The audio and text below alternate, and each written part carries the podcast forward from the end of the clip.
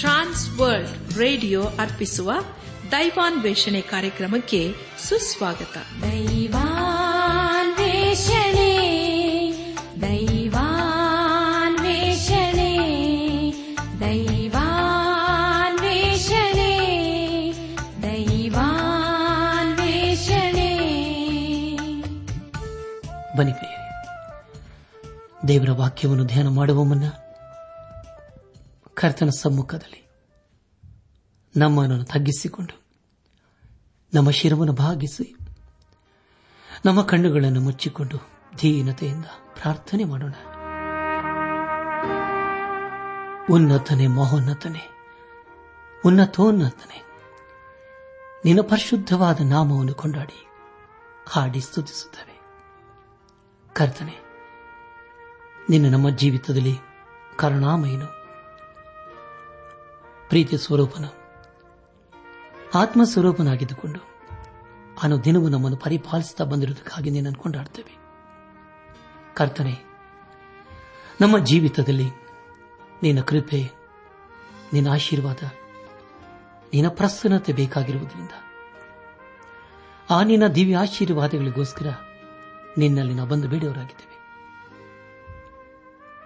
ಆ ನಿನ್ನ ಮಹಾ ಕರುಣೆಯನ್ನು, ಆ ನಿನ್ನ ಮಹಾ ಪ್ರೀತಿಯನ್ನು ನಮ್ಮ ಮೇಲೆ ತೋರಿಸಿ ಆ ನಿನ್ನ ದಿವ್ಯಾಶೀರ್ವಾದಗಳನ್ನು ಅನುಗ್ರಹಿಸಪ್ಪ.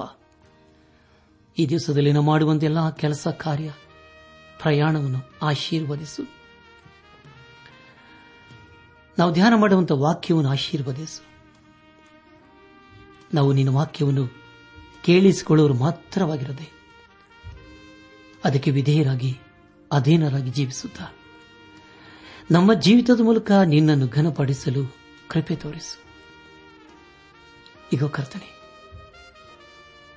ನಿನ್ನ ಜೀವಳ ವಾಕ್ಯವನ್ನು ಧ್ಯಾನ ಮಾಡುವ ಮುನ್ನ ನಮ್ಮನ್ನೇ ಸಜೀವ ಯಜ್ಞವಾಗಿ ನಿನ್ನ ಹಸ್ತಕ್ಕೊಪ್ಪಿಸುತ್ತೇವೆ. ದೇವ, ನೀನೇ ನಮ್ಮನ್ನು ನಡೆಸಪ್ಪ. ಎಲ್ಲ ಘನ, ಮಾನ, ಮಹಿಮೆ, ಪ್ರಭಾವಗಳು ನಿನಗೆ ಮಾತ್ರ ಸಲ್ಲಿಸುತ್ತ ನಮ್ಮ ಪ್ರಾರ್ಥನೆ, ಸ್ತುತಿ, ಸ್ತೋತ್ರಗಳನ್ನು ನಮ್ಮ ಒಡೆಯನು, ನಮ್ಮ ರಕ್ಷಕನು, ಲೋಕ ವಿಮೋಚಕನೂ ಆದ ಯೇಸು ಕ್ರಿಸ್ತನ ದಿವ್ಯ ನಾಮದಲ್ಲಿ ಸಮರ್ಪಿಸಿಕೊಳ್ಳುತ್ತೇವೆ ತಂದೆಯೇ, ಆಮೇನ್.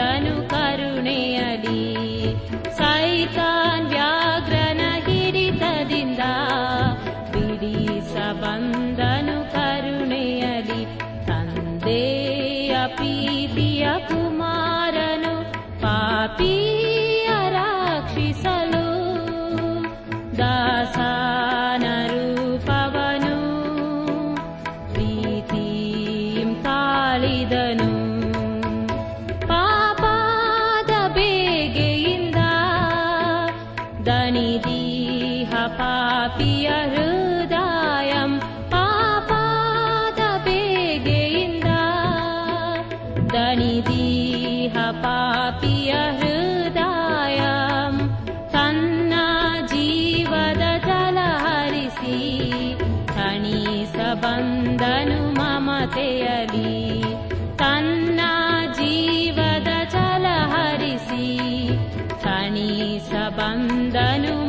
ಮಾತೆಯಲಿ ತಂದೆಯ ಪ್ರೀತಿಯ ಕುಮಾರನು ಪಾಪಿಯ ರಕ್ಷಿಸಲು ದಾಸನ ರೂಪವನು ಪ್ರೀತಿಯ ತಾಳಿದನು.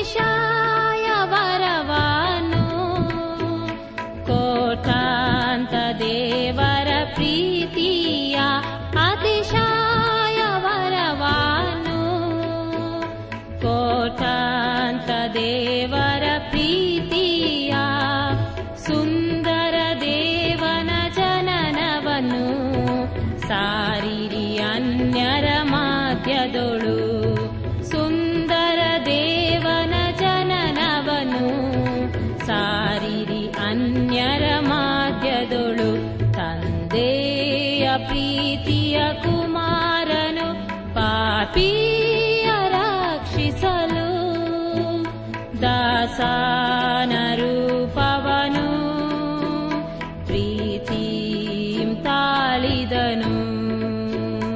ದಾಸನ ರೂಪವನು ಪ್ರೀತಿಯ ತಾಳಿದನು.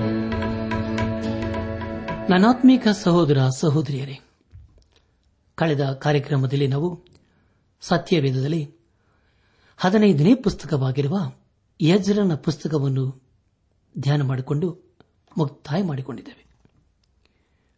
ಕಳೆದ ಕಾರ್ಯಕ್ರಮದಲ್ಲಿ ನಾವು ಯಜ್ರನ ಪುಸ್ತಕದ ಒಂಬತ್ತು ಮತ್ತು ಹತ್ತನೇ ಅಧ್ಯಾಯಗಳನ್ನು ಧ್ಯಾನ ಮಾಡಿಕೊಂಡು ಅದರ ಮೂಲಕ ನಮ್ಮ ನಿಜ ಜೀವಿತಕ್ಕೆ ಬೇಕಾದ ಅನೇಕ ಆತ್ಮಿಕ ಪಾಠಗಳನ್ನು ಕಲಿತುಕೊಂಡು ಅನೇಕ ರೀತಿಯಲ್ಲಿ ಆಶೀರ್ವಿಸಲ್ಪಟ್ಟಿದ್ದೇವೆ. ಇದೆಲ್ಲ ದೇವರಾತ್ಮನ ಕಾರ್ಯ ಹಾಗೂ ಸಹಾಯವಾಗಿದೆ. ದೇವರಿಗೆ ಮಹಿಮೆ ಉಂಟಾಗಲಿ. ಧ್ಯಾನ ಮಾಡಿದ ವಿಷಯಗಳನ್ನು ಈಗ ನೆನಪು ಮಾಡಿಕೊಂಡು ಮುಂದಿನ ವೇದ ಭಾಗಕ್ಕೆ ಸಾಗೋಣ. ನಿಷಿದ್ಧ ವಿವಾಹವಾಯಿತೆಂದು ಕೇಳಿ ಪ್ರಲಾಪಿಸಿ ದೇವರನ್ನು ಪ್ರಾರ್ಥಿಸಿದ್ದು ಹಾಗೂ ನಿಷಿದ್ಧ ವಿವಾಹವು ಲೋಪವಾದದ್ದು ಎಂಬುದಾಗಿ. ಅಷ್ಟೇ ಅಲ್ಲದೆ ಯಜ್ರನು ದೇವಾಲಯದ ಮುಂದೆ ಅಡ್ಡಬಿದ್ದು ಅಳುತ್ತಾ ವಿಜ್ಞಾಪನೆಯನ್ನು ಪಾನ ನಿವೇದನೆಯನ್ನು ಮಾಡುತ್ತಿರುವಷ್ಟರಲ್ಲಿ ಇಸ್ರಾಯೇಲರ ಗಂಡಸರು ಹೆಂಗಸರು ಮಕ್ಕಳು ಮಹಾಸಮೂಹವಾಗಿ ಅವನ ಬಳಿಗೆ ಬಂದು ಕೂಡಿದರು.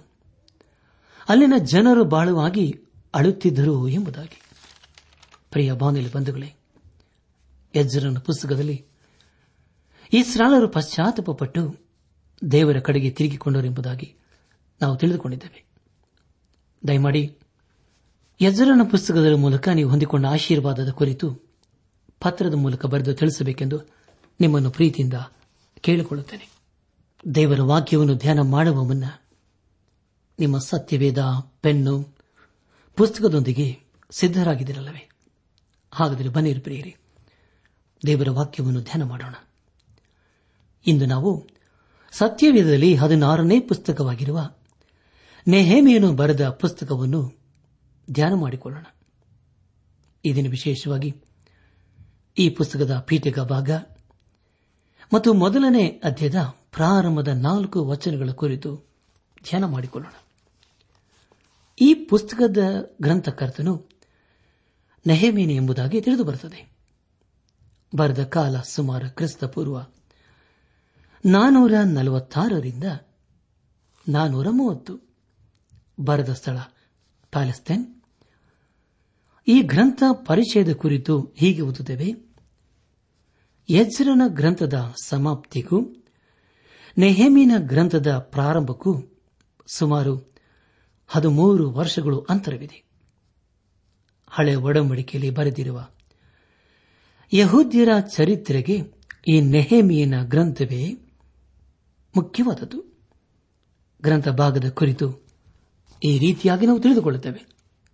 ಒಂದರಿಂದ ಆರನೇ ಅಧ್ಯಾಯಗಳಲ್ಲಿ ಪೌಳಿ ಗೋಡೆಯು ಕಟ್ಟಲ್ಪಟ್ಟಿದ್ದು ಏಳರಿಂದ ಹದಿಮೂರನೇ ಅಧ್ಯಾಯಗಳಲ್ಲಿ ದೇವಜನರು ಪುನಃ ಕಟ್ಟಲ್ಪಟ್ಟಿದ್ದು ಎಂಬುದಾಗಿ. ಪ್ರಿಯ ಬಾಂಧವರೇ, ನೆಹೆಮೀಯನ ಪುಸ್ತಕದ ಪ್ರಧಾನ ವಿಷಯ ಯೆರೂಸಲೇಮಿನ ಪೌಳಿ ಗೋಡೆಯನ್ನು ಕಟ್ಟಿದ್ದು ಎಂಬುದಾಗಿ. ಯೇಸು ಕ್ರಿಸ್ತನ ಕುರಿತು ಎರಡನೇ ಅಧ್ಯಾಯ ಹದಿನೇಳನೇ ವಚನದಲ್ಲಿ ಹೀಗೆ ಓದುತ್ತೇವೆ, ಅದೇನೆಂದರೆ ನಮ್ಮನ್ನು ಕಟ್ಟುವವನು ಎಂಬುದಾಗಿ. ಪ್ರಿಯ ಬಾಂಧವರೇ, ನಾವು ಈಗಾಗಲೇ ತಿಳಿದುಕೊಂಡ ಹಾಗೆ ನೆಹೆಮೀಯನ ಪುಸ್ತಕದಲ್ಲಿ ಹದಿಮೂರು ಅಧ್ಯಾಯಗಳಿವೆ. ಈ ಹದಿಮೂರು ಅಧ್ಯಾಯಗಳಲ್ಲಿ ಬರೆಯಲ್ಪಟ್ಟಿರುವ ಮುಖ್ಯ ವಿಷಯಗಳು ನೆಹೆಮೀಯನ ಪ್ರಾರ್ಥನೆ, ಅರ್ತಷಸ್ತನು ನೆಹೆಮೀಯನನ್ನು ಯೆರೂಸಲೇಮಿಗೆ ಕಳಿಸಿದ್ದು, ನೆಹೆಮೀಯನು ಯೆರೂಸಲೇಮಿನ ಪೌಳಿ ಗೋಡೆಯನ್ನು ಪರೀಕ್ಷಿಸಿದ್ದು, ಕಟ್ಟುವುದಕ್ಕೆ ಪ್ರಾರಂಭಿಸಿದ್ದು, ಅದಕ್ಕೆ ಅಡ್ಡಿಪಡಿಸಿದ ಜನರು ಕೊನೆಯಲ್ಲಿ ಅದನ್ನು ಕಟ್ಟಿದರು, ಯಜ್ಜರನು ಧರ್ಮಶಾಸ್ತ್ರವನ್ನು ಓದಿದ್ದು, ಅದನ್ನು ಕೇಳಿಸಿಕೊಂಡ ಇಸ್ರಾಯೇಲರು ತಮ್ಮ ಪಾಪಗಳನ್ನು ಅರಿಕೆ ಮಾಡಿದ್ದು, ಯಾಜಕರು ಮತ್ತು ಲೇವಿಯರು ಪೌಳಿಗೋಡೆಯ ಪ್ರತಿಷ್ಠೆ ಹಾಗೂ ನೆಹೆಮೀಯನು ಮಾಡಿದ ಕೊನೆಯ ಸುಧಾರಣೆಗಳು ಎಂಬುದಾಗಿ. ಪ್ರಿಯರೇ, ಈ ನೆಹೆಮೀಯನ ಪುಸ್ತಕದ ಮೂಲಕ ಮುಂದಿನ ದಿವಸಗಳಲ್ಲಿ ನಾವು ಅನೇಕ ರೀತಿಯಲ್ಲಿ ಆಶೀರ್ವಿಸಲ್ಪಟ್ಟು ಅನೇಕ ರೀತಿ ಆತ್ಮಿಕ ಪಾಠಗಳನ್ನು ಕಲಿಯಲಿದ್ದೇವೆ. ಯಜ್ಜರನೊಬ್ಬ ಯಾಜಕ ಕುಲಕ್ಕೆ ಸಂಬಂಧಪಟ್ಟವನು ಮತ್ತು ನೆಹೆಮೀಯನು ಒಬ್ಬ ಅನಭಿಷಿಕ್ತನು ಎಂಬುದಾಗಿ ತಿಳಿದುಬರುತ್ತದೆ. ಈ ಇಬ್ಬರ ಮೂಲಕ ಇಸ್ರಾಯೇಲರು ಆತ್ಮಿಕ ರೀತಿಯಲ್ಲಿ ಆಶೀರ್ವಿಸಲ್ಪಟ್ಟರು ಎಂಬುದಾಗಿ ತಿಳಿದುಬರುತ್ತದೆ. ಅದೇ ರೀತಿಯಲ್ಲಿ ನಾವು ಸಹ ಈ ಪುಸ್ತಕದ ಮೂಲಕ ಅನೇಕ ರೀತಿಯಲ್ಲಿ ಆಶೀರ್ವಿಸಲ್ಪಡಲಿದ್ದೇವೆ. ಆದುದರಿಂದ ಪ್ರಿಯ ಬಾಂಧವರೇ, ಈ ಪುಸ್ತಕವನ್ನು ಧ್ಯಾನ ಮಾಡುವ ನಮಗೆ ದೇವರಾತ್ಮನ ಸಹಾಯ ಬೇಕಾಗಿದೆ. ಆದುದರಿಂದ ಬಹುಭಯ ಭಕ್ತಿ ಪ್ರಾರ್ಥನಾ ಪೂರ್ವಕವಾಗಿ ಈ ಪುಸ್ತಕವನ್ನು ಧ್ಯಾನ ಮಾಡೋಣ. ಇವತ್ತು ನಾವು ನೆಹೆಮೀಯನ ಪುಸ್ತಕದ ಪೇಟಿ ಭಾಗದ ಕುರಿತು ನಾವು ತಿಳಿದುಕೊಂಡೆವು. ಮುಂದೆ ನಾವು ನೆಹೆಮೀಯನ ಪುಸ್ತಕದ ಮೊದಲನೇ ಅಧ್ಯಾಯದ ಪ್ರಾರಂಭದ ನಾಲ್ಕು ವಚನಗಳ ಕುರಿತು ನಾವು ತಿಳಿದುಕೊಳ್ಳಲಿದ್ದೇವೆ. ಈ ಅಧ್ಯಾಯದಲ್ಲಿ ಒಟ್ಟು ಹನ್ನೊಂದು ವಚನಗಳಿವೆ. ಈ ಅಧ್ಯಾಯದ ಮುಖ್ಯ ಪ್ರಸ್ತಾಪ ಯೆರೂಸಲೇಮು ಹಾಳು ಬಿದ್ದ ವರ್ತಮಾನವು ನೆಹೆಮೀಯನಿಗೆ ಮುಟ್ಟಿದ್ದು, ಅವನ ಪ್ರಾರ್ಥನೆಯು ಎಂಬುದಾಗಿ.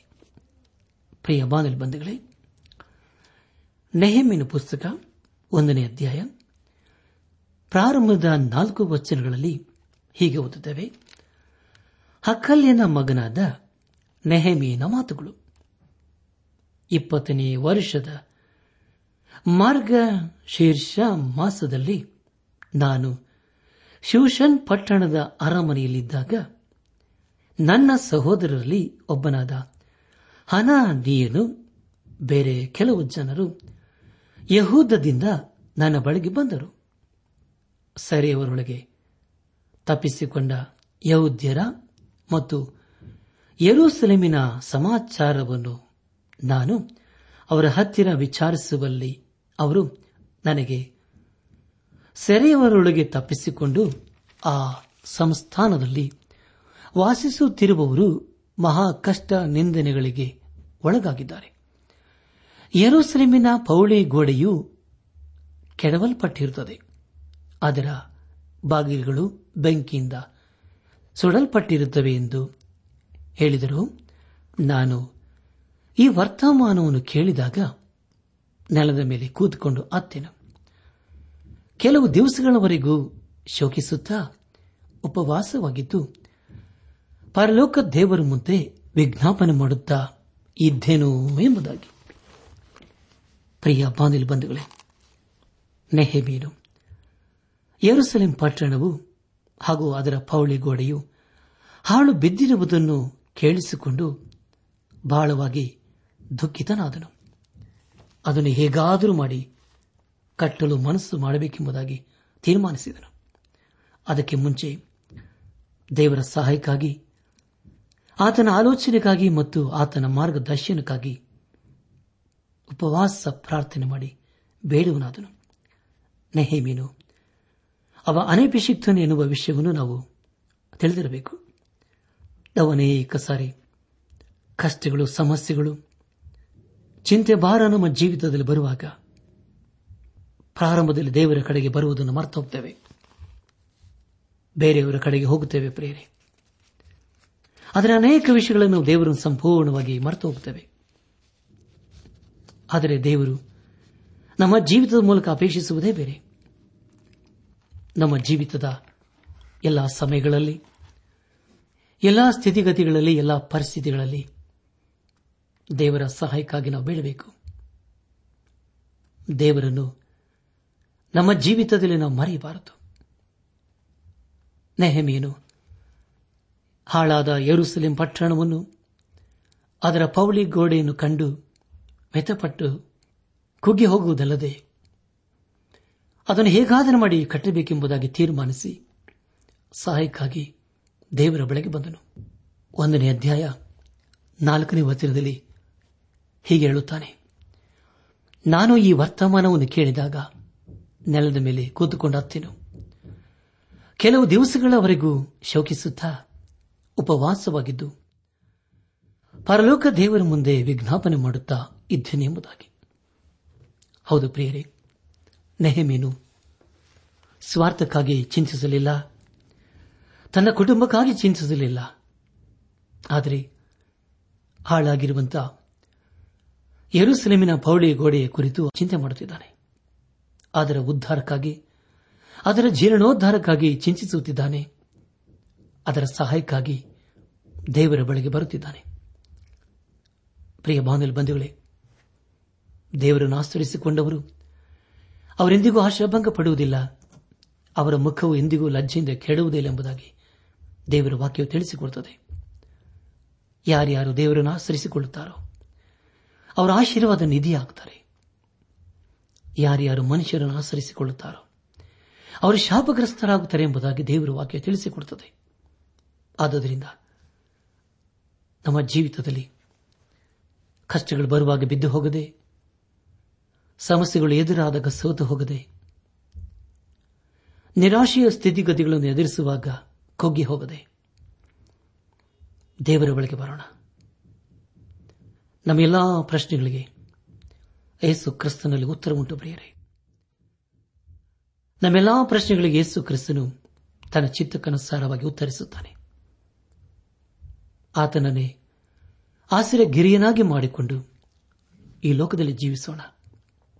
ಇಲ್ಲಿ ನೆಹೆಮೀನು ಮಾಡಿದ್ದು ಅದೇ. ಮುಂದಿನ ದಿವಸಗಳಲ್ಲಿ ಅವನು ಅದ್ಭುತವಾಗಿ ದೇವರಿಂದ ನಡೆಸಲ್ಪಟ್ಟವನಾಗಿ ದೇವರ ಕಾರ್ಯವನ್ನು ಮಾಡಲಿದ್ದಾನೆ. ಯೆರೂಸಲೇಮ್ ಪೌಳಿ ಗೋಡೆಯನ್ನು ಕಟ್ಟುವುದರಲ್ಲಿ ಎಷ್ಟೇ ಅಡೆತಡೆಗಳು, ವಿರೋಧಗಳು ಬಂದರೂ ಸಹ ಅವನು ಮುಂದಿನ ದಿವಸಗಳಲ್ಲಿ ದೇವರ ಕಾರ್ಯವನ್ನು ಸಾಧಿಸಲಿದ್ದಾನೆ. ಅದೇ ರೀತಿಯಲ್ಲಿ ನಾವು ಸಹ ನನ್ನ ಪ್ರಿಯ ಬಾಂಧವ್ಯ ಬಂಧುಗಳೇ, ನಮ್ಮ ಭಯಾತ್ರಿ ಚಿಂತವನ್ನು ಯೆಹೋವನಿಗೆ ವಹಿಸಿಬಿಟ್ಟು ಭರವಸದಿಂದ ಇರೋಣ. ಆತನೇ ನಂಬಿಗಸ್ತನಾಗಿದ್ದುಕೊಂಡು ಎಲ್ಲಾ ಸ್ಥಿತಿಗತಿಗಳಲ್ಲಿ ಆತನೇ ಕೈ ಹಿಡಿದು ನಡೆಸುತ್ತಾನೆ. ಒಂದನೇ ವಚನದಲ್ಲಿ ಬರೆಯಲ್ಪಟ್ಟಿರುವಂತಹ ಶೋಷನ್ ಪಟ್ಟಣದ ಕುರಿತು ಎಸ್ತೇರಳ ಪುಸ್ತಕ ಒಂದನೇ ಅಧ್ಯಾಯ ಎರಡು ಮತ್ತು ಐದನೇ ವಚನಗಳು, ಎರಡನೇ ಅಧ್ಯಾಯ ಮೂರು ಮತ್ತು ಐದನೇ ವಚನ ಹಾಗೂ ದಾನಿಯೇಲನು ಬರೆದ ಪ್ರವಾದನ ಗ್ರಂಥ ಎಂಟನೇ ಅಧ್ಯಾಯ ಎರಡನೇ ವಚನದಲ್ಲಿ ನಾವು ಓದಿಕೊಳ್ಳುತ್ತೇವೆ. ದಯಮಾಡಿ ಈ ವಚನಗಳನ್ನು ಓದಿಕೊಳ್ಳಬೇಕೆಂದು ನಿಮ್ಮನ್ನು ಪ್ರೀತಿಯಿಂದ ಕೇಳಿಕೊಳ್ಳುತ್ತೇನೆ. ಈ ಸಂದೇಶವನ್ನು ಆಲಿಸುತ್ತಿರುವ ನನ್ನ ಆತ್ಮೀಕ ಸಹೋದರ ಸಹೋದರಿಯರೇ, ಅನುದಿನವೂ ನಮ್ಮನ್ನು ಪ್ರೀತಿ ಮಾಡುವಂಥ ದೇವರು ಪ್ರತಿದಿನವೂ ನಮಗೆ ಹೊಸ ಹೊಸ ಸತ್ಯವೇದದ ಗೂಢಾರ್ಥಗಳನ್ನು ತಿಳಿಸುತ್ತಿದ್ದಾನೆ. ಆಲಿಸಿದಂಥ ವಾಕ್ಯದ ಬೆಳಕಿನಲ್ಲಿ ನಮ್ಮ ಜೀವಿತವನ್ನು ಪರೀಕ್ಷಿಸಿಕೊಂಡು, ತಿದ್ದಿ ಸರಿಪಡಿಸಿಕೊಂಡು, ಕ್ರಮಪಡಿಸಿಕೊಂಡು ದೇವರ ಮೆಚ್ಚುವಂತಹ ಕಾರ್ಯಗಳನ್ನು ಮಾಡುತ್ತಾ, ದೇವರ ಮಾರ್ಗದಲ್ಲಿ ಜೀವಿಸುತ್ತಾ ದೇವರ ರಾಜ್ಯಕ್ಕೆ ಸೇರುವುದರಲ್ಲಿ ನಾವು ತವಕ ಪಡೋಣ. ಯಾಕೆಂದರೆ ಪ್ರಿಯರೇ, ನಾವು ದೇವರ ಮಕ್ಕಳು, ನಾವು ದೇವರ ಪ್ರತಿನಿಧಿಗಳು. ದೇವರ ಗುಣಲಕ್ಷಣಗಳು ನಮ್ಮಲ್ಲಿ ಸಹ ಇರಬೇಕು. ದೇವರು ಇರುವಂತಹ ಸ್ಥಳದಲ್ಲಿ ನಾವು ಸಹ ಇರಬೇಕು. ಅದನ್ನು ದೇವರು ಅಪೇಕ್ಷಿಸುತ್ತಾನೆ. ಇಂದು ನಮ್ಮ ಜೀವಿತವನ್ನು ನಮಗೋಸ್ಕರ ಪ್ರೀತಿ ಮಾಡುವ, ನಮಗೋಸ್ಕರ ತನ್ನ ಜೀವವನ್ನೇ ಕೊಟ್ಟಂತ ಯೇಸು ಕ್ರಿಸ್ತನಿಗೆ ನಮ್ಮ ಜೀವಿತವನ್ನು ಸಮರ್ಪಿಸಿಕೊಂಡು ಆತನನ್ನು ನಮ್ಮ ಸ್ವಂತ ರಕ್ಷಕನು, ವಿಮೋಚಕನು, ನಾಯಕನೆಂಬುದಾಗಿ ಹಿಂದೆ ನಮ್ಮ ಹೃದಯದಲ್ಲಿ ಅಂಗೀಕರಿಸಿಕೊಂಡು ಆತನು ತನ್ನ ಕೃಪೆಯ ಮೂಲಕ ಅನುಗ್ರಹಿಸುವಂತ ಪಾಪ ಕ್ಷಮಾಪಣೆ, ರಕ್ಷಣಾನಂದ, ನಿತ್ಯ ಜೀವದ ನಿರೀಕ್ಷೆಯೊಂದಿಗೆ ಈ ಲೋಕದಲ್ಲಿ ಜೀವಿಸೋಣ. ಪ್ರಿಯ ಬಾಂಧವ ಬಂಧುಗಳೇ, ನಮ್ಮ ಪಾಪಗಳು ಕಡೆಕೆಂಪಾಗಿದ್ದರು ಹಿಮದ ಹಾಗೆ ಬೆಳ್ಳಗೆ ಮಾಡುತ್ತಾನೆ. ಆತನ ತನ್ನ ಪರಿಶುದ್ಧ ರಕ್ತದಿಂದ ನಮ್ಮ ಪಾಪ ಅಪರಾಧ ದೋಷಗಳನ್ನು ತೊಳೆದು ನಮ್ಮನ್ನು ಶುದ್ಧರನ್ನಾಗಿ ಮಾಡುತ್ತಾನೆ. ನಾವು ಪರಿಶುದ್ಧರಾಗಿ ಜೀವಿಸುತ್ತಾ ಪರಿಶುದ್ಧನಾದ ದೇವರನ್ನು ಆರಾಧಿಸುತ್ತಾ ಆತನ ಆಶೀರ್ವಾದಕ್ಕೆ ಪಾತ್ರರಾಗೋಣ. ಪ್ರಿಯ ಬಾಂಧವ ಬಂಧುಗಳೇ, ಇದು ಒಂದೇ ಒಂದು ಜೀವಿತ, ಇದು ಬೇಗನೆ ಗತಿಸಿ ಹೋಗ್ತದೆ. ಆದರೆ ಆ ದಿನವು ನಮ್ಮ ಜೀವಿತದಲ್ಲಿ ಬರೋದಕ್ಕೆ ಮುಂಚಿತವಾಗಿ ದೇವರ ಕಡೆಗೆ ತಿರುಗಿಕೊಳ್ಳೋಣ, ದೇವರ ಸ್ವರಕ್ಕೆ ವಿಧೇಯರಾಗೋಣ. ಹಾಗೆ ನಾವು ಮಾಡುವಾಗ ನಮ್ಮ ಜೀವಿತವೇ ಬದಲಾಗ್ತದೆ. ನಮ್ಮ ಜೀವಿತದ ಮೂಲಕ ಅನೇಕರಿಗೆ ಆಶೀರ್ವಾದವಾಗ್ತದೆ. ನಾವು ಆಶೀರ್ವಾದ ನಿಧಿಯಾಗ್ತೇವೆ. ಎಜ್ರನು ಆಶೀರ್ವಾದ ನಿಧಿಯಾದನು, ಅದೇ ರೀತಿಯಲ್ಲಿ ನೆಹೆಮೀಯನು ಆಶೀರ್ವಾದ ನಿಧಿಯಾದನು. ಅವರು ನಡೆಸಿದಂಥ ದೇವರು ನಮ್ಮ ನಡೆಸುವಂಥ ಕರ್ತನಾಗಿದ್ದಾನೆ. ಅದೇ ಅದ್ಭುತ ಸ್ವರೂಪನು ನಮ್ಮ ಜೀವಿತದಲ್ಲಿ ಅದ್ಭುತ ಮಹತ್ತರವಾದ ಕಾರ್ಯಗಳನ್ನು ಮಾಡಲು ಹೊರಟಿದ್ದಾನೆ. ಬನ್ನಿರಿ ಪ್ರಿಯರೇ, ನಿಧಾನ ಮಾಡುವುದು ಬೇಡ. ಹಿಂದೆ ದೇವರ ಕಡೆಗೆ ತಿರುಗಿಕೊಳ್ಳೋಣ. ಇದುವೇ ಸುಪ್ರಸನ್ನತೆ ಕಾಲ, ಇದುವೇ ಕೃಪಾ ಸಮಯ. ದೇವರು ಕೊಟ್ಟಿರುವಂತಹ ಸಮಯದಲ್ಲಿ ದೇವರ ಕಡೆಗೆ ತಿರುಗಿಕೊಂಡು ದೇವರ ಆಶೀರ್ವಾದಕ್ಕೆ ಪಾತ್ರರಾಗೋಣ. ಹಾಗಾಗುವಂತೆ ತಂದೆಯಾದ ದೇವರು ಯೇಸು ಕ್ರಿಸ್ತನ ಮೂಲಕ ನಮ್ಮೆಲ್ಲರನ್ನು ಆಶೀರ್ವದಿಸಿ ನಡೆಸಲಿ. ಸಂತೋಷವಾದ, ಆನಂದವಾದ ದೇವಸುತನ ಬೇಡುತ್ತ ಇಂದು ಬಂದಿದೆವು ಕರ್ತನೇ. ಸಂತೋಷವಾದ, ಆನಂದವಾದ ದೇವಸುತನ ಬೇಡುತ್ತ ಇಂದು ಬಂದಿದೆವು ಕರ್ತನೇ.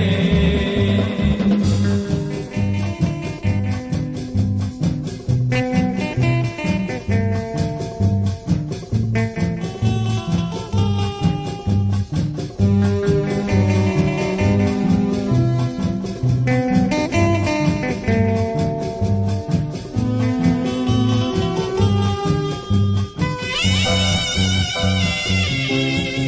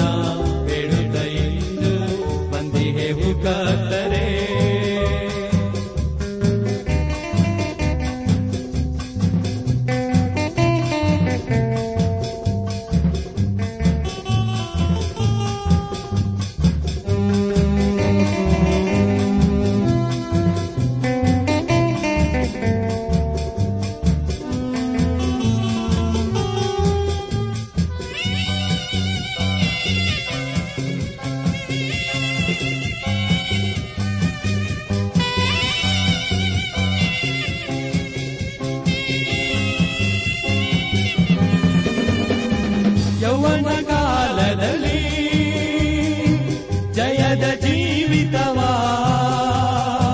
ನಾವು ನಡೆಯುವಂತೆ ಕೃಪೆಯ ಅನುಗ್ರಹಿಸು. ಯೌವನ ಕಾಲದಲ್ಲಿ ಜಯದ ಜೀವಿತವ ನಾವು ನಡೆಯುವಂತೆ ಕೃಪೆಯ ಅನುಗ್ರಹಿಸು. ಸೈತಾನ ಹಿಡಿತದಿಂದ ನಮ್ಮನ್ನು ಪಾರು ಮಾಡುಳು, ಸೈತಾನ ಹಿಡಿತದಿಂದ ನಮ್ಮನ್ನು ಪಾರು ಮಾಡುಳು. ಆ ಹಲ್ಲೆಲೂಯಾ, ಆ ಹಲ್ಲೆಲೂಯಾ, ಆ ಹಲ್ಲೆಲೂಯಾ, ಆ ಹಲ್ಲೆಲೂಯಾ. ಸಂತೋಷವಾ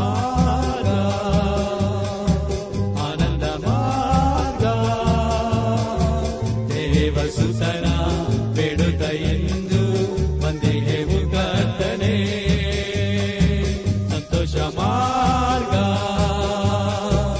ಆನಂದ ಮಾರ್ಗ, ದೇವ ಸುತನ ಬೇಡುತ್ತ ಎಂದು ಬಂದಿಗೆವು ಕರ್ತನೇ. ನನ್ನ ಆತ್ಮೀಕ ಸಹೋದರ ಸಹೋದರಿಯರೇ, ಇಂದು ದೇವರು ನಮಗೆ ಕೊಡುವ ವಾಗ್ದಾನ, ದೇವರು ಸಮಾಧಾನಕ್ಕೆ ಕಾರಣನೇ ಹೊರತು ಗಲಿಬಿರಿಗೆ ಕಾರಣನಲ್ಲ. ಕೊರಿಂಥ ಸಭೆಗೆ ಬರೆದಂತ ಮೊದಲಿನ ಪತ್ರಿಕೆ ಹದಿನಾಲ್ಕನೇ ಅಧ್ಯಾಯ ಮೂವತ್ಮೂರನೇ ವಚನ.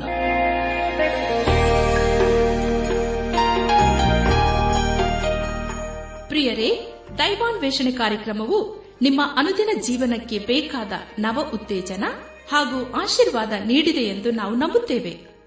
ನಿಮ್ಮ ಅನಿಸಿಕೆ ಹಾಗೂ ಅಭಿಪ್ರಾಯ ನಮ್ಮೊಂದಿಗೆ ಪತ್ರದ ಮೂಲಕ, ಇಮೇಲ್ ಅಥವಾ ದೂರವಾಣಿ ಮೂಲಕ ದಯಮಾಡಿ ತಿಳಿಸಿರಿ. ನಿಮ್ಮ ಸಂತೋಷದಲ್ಲಿ ನಾವು ಸಹ ಪಾಲುಗಾರರಾಗುತ್ತೇವೆ ಹಾಗೂ ನಿಮ್ಮ ಪತ್ರಗಳಿಗೆ ಉತ್ತರಿಸುತ್ತೇವೆ. ಈ ಕಾರ್ಯಕ್ರಮವನ್ನು ಕೇಳುವಂತೆ ನಿಮ್ಮ ಸ್ನೇಹಿತರಿಗೂ ಬಂಧುಗಳಿಗೂ ನೆರೆಹೊರೆಯವರಿಗೂ ತಿಳಿಸಿರಿ. ದೇವರ ಅಧಿಕ ಆಶೀರ್ವಾದ ನಿಮ್ಮೆಲ್ಲರ ಮೇಲೆ ಸುರಿಯಲಿ.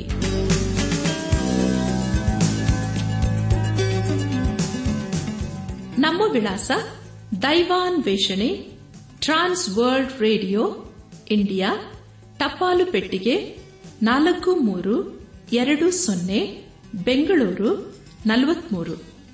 ದೈವಾನ್ ವೇಷಣೆ, Trans World Radio India, post box four three two zero, Bangalore forty three.